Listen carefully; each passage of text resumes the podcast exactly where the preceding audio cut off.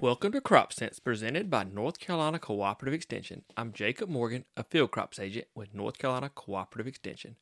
Today we have Dr. Wesley Everman and Dr. Charlie Cahoon to discuss spring burn down and Engenia, Tavium, and XtendiMax labels. Good morning, guys. Welcome back.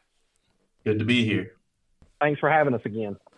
I guess let's start off just by touching on burn down recommendations, uh, Dr. Everman, if you don't mind.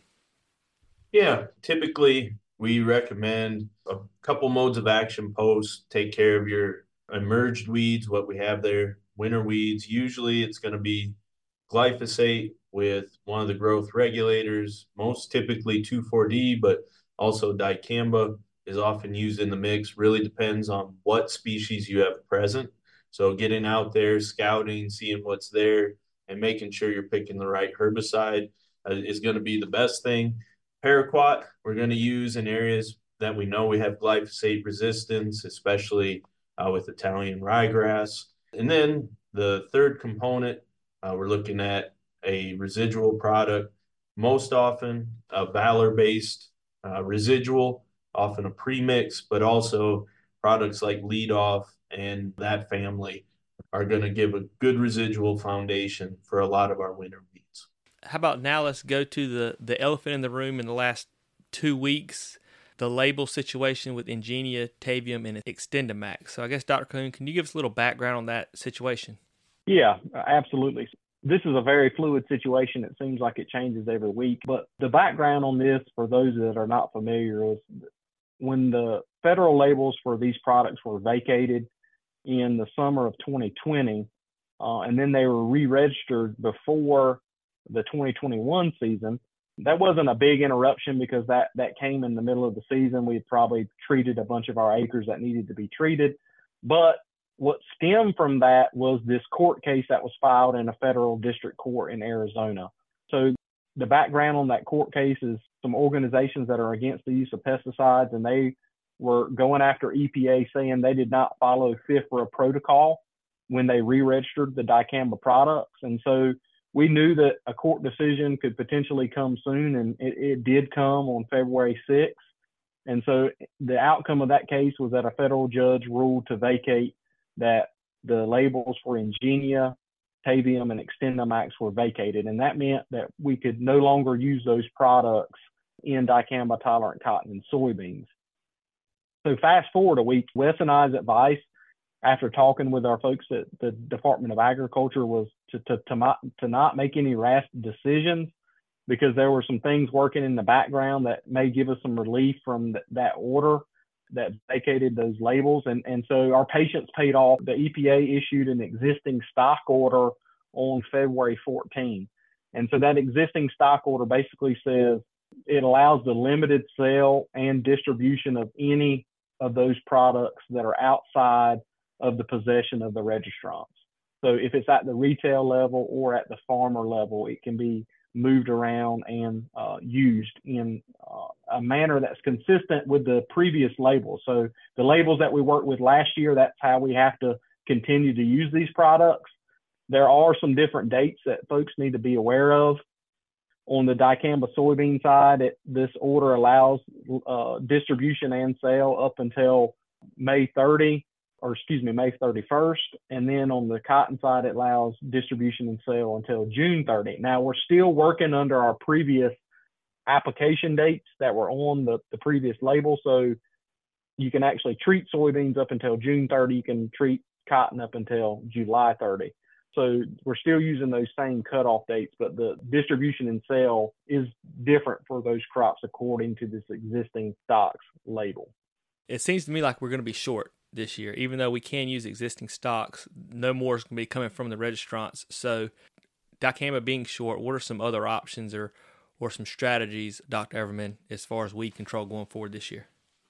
Yeah, so in soybeans, we still have a number of good options. Uh, the biggest thing we want to do is start with a strong pre, right? Get out there, lay down a good foundation, start clean. That'll help whatever we put out post keep us timely and keep management where we want it, give us good control. Uh, I would recommend a residual in your first post spray as well, again, just to help out. But if we have Xtend beans, you still have glyphosate for most of your weeds, and then the PPO inhibitors for our Palmer amaranth, as long as we don't have PPO resistance. Make sure you know that. If we do, you know, hopefully you've got some XtendFlex beans. There we have the extra option of using Liberty in our post spray uh, or one of the glufosinate products that are out there. They're going to do a good job as long as we're timely. So we do have several options post emergence in our soybeans. One thing to consider there should be available stock of enlist beans if you are concerned. Maybe you have Xtend beans, just straight Xtend. you don't have the glufosinate option for your post. You might want to switch over to a bean where you have Liberty, whether it's XtendFlex or Enlist, give you some additional options there. It's my understanding that there are available stocks of seed and there should be enough chemical we could make up the difference where we might be falling a little bit short. And in a transition towards Charlie, might actually help out on the cotton acres where we may not have those options of making that switch quite as easily. Yeah, just to come up from a from a cotton standpoint. So on the cotton side, our toolbox is a little smaller than we do in soybeans. So simpler for me to, to kind of go through what we what we need to do you know, with limited dicamba. So if we're limited in dicamba and we're going to stick with XtendFlex cotton, you know, our post-emergence option for glyphosate-resistant pigweed, ragweed, those hard to control glyphosate-resistant weeds, we're basically back to Liberty. So, like Wes mentioned, the first thing we need to do is use a strong pre-residual program. And so, for cotton, what I consider a strong residual program up front combines at least two different modes of action that have activity against pigweed and or ragweed.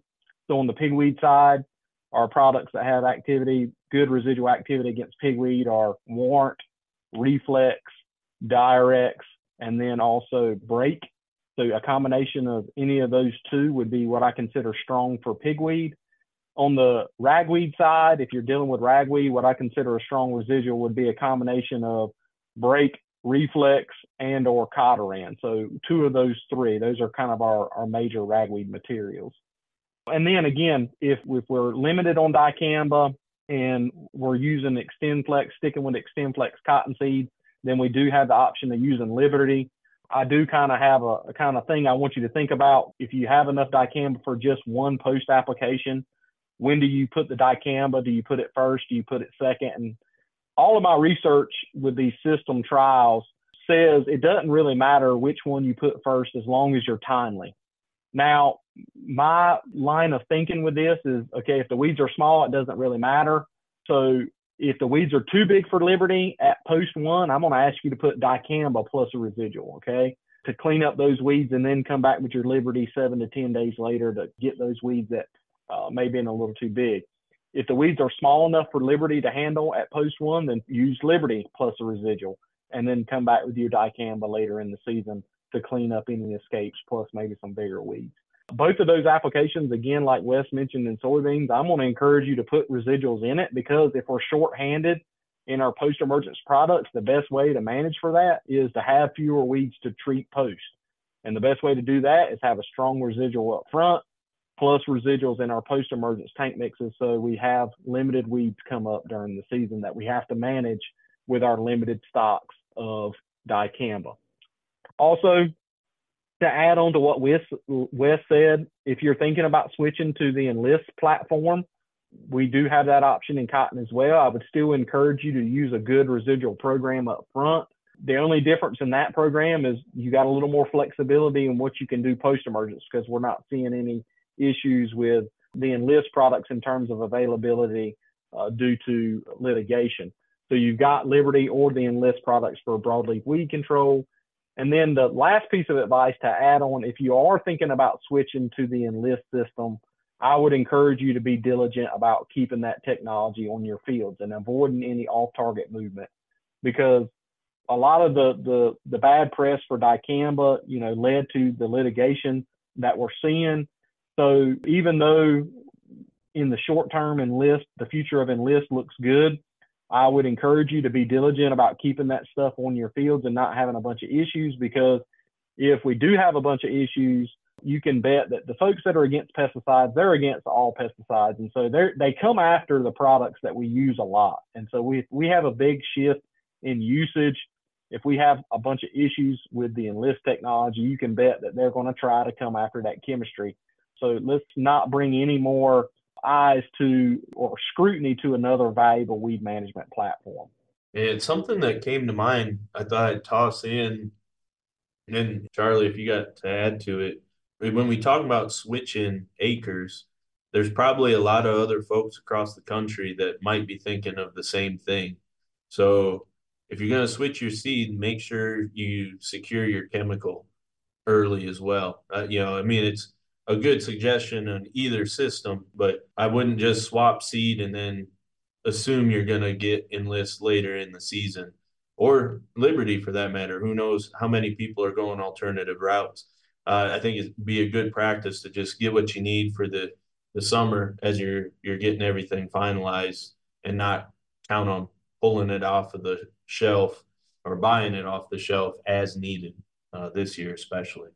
I would say, yeah, I would try to encourage you to secure what you need, but a, a lot of folks tend to try to hoard things up, and that's we don't want to do that. And Wes and I are not encouraging that. So um, right. think about your neighbors when you're you're getting your orders as well. Now, one thing I did not hear either one of you say was to go with uh, Banvel or some other dicamba. I don't think that can be stressed enough that we just need to use the products that are labeled on these crops and don't go rogue and start using other products that aren't labeled and don't have the right formulation to be applied on these crops over the top. Is that correct? Yeah, absolutely. We've been doing a great job here in the southeast on keeping dicamba on our fields and the last thing we want to do is all of a sudden put a bullseye on us and then ultimately confirm what a lot of these groups are claiming that we don't know how to use these products or we can't uh, manage things correctly. And so we don't want to make a bad situation worse. So keep keep those off of our beans, keep them off our cotton. Don't go down that path, please. Yeah, I, I wholeheartedly agree. Yeah, so obviously there there may be some movement if folks are short. There may be some movement. There may be some rebates on seed to account for that. But yeah, absolutely, please don't go out and try to to, to secure generic dicambas that are not labeled for these uses. All right. So, Dr. Everman, I guess the next question is these labels were vacated. We've got the ability to use existing stocks for this year, but after this year, is dicamba uh, over the top of soybeans and uh, cotton going to be gone forever? So, I don't have an absolute crystal ball, right? So, don't go to Vegas and bet money on this. But the strong feeling is that we should have dicamba going forward, right? So this happened early in the year. We're using existing stocks. EPA's going forward with their herbicide strategy around a lot of this endangered species uh, act stuff, trying to come into compliance. And, you know, they know that it's an important tool. This was just a technicality, like Charlie explained. So there's full expectation that they'll come forward with a new set of labels that fit this herbicide strategy that'll come out in May, and then hopefully have it all through the process so it's available and we know where we're at by this fall. That makes the most sense. I mean, the timing of the herbicide strategy, these labels being vacated, I think that makes the most sense that they would take that herbicide strategy that they have finalized, apply it to the dicamba label, and, and try to get them re-registered. Because of the exact situation we just talked about, the traits aren't coming out of the crops, and we don't want folks to use products that are not set up to be used over the top in the summertime. And so I've got to think that that's probably where we're headed with trying to, to get these labels in full compliance with the Endangered Species Act through the roadmap that the herbicide strategy tells us. Is there anything else you think we should discuss at this point in time? I can't think of anything only, right now. Yeah, the only thing that I'll add is this is a fluid situation.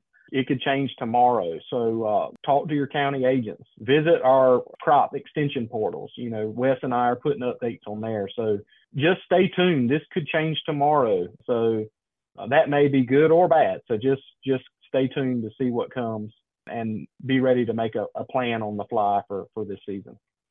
Yeah, I'll put all the uh, portal information uh, in the description of the podcast so you can easily go there. Dr. Cahoon and Dr. Everman, both of you do a great job of explaining kind of what's been going on through the last couple weeks. And in fact, we recorded this podcast already once, and uh, when we didn't have use of existing stocks, and so uh, it can change, and it has changed uh, a number of times already in the last uh, 20 days. So anyway, um, I certainly appreciate you guys' time today. Thanks for having us. Thanks for having us on. If you have any questions, feel free to reach out to your local cooperative extension agent. They'll be happy to help. And as always, thanks for listening to Crop Sense because if it isn't making money, it isn't making sense.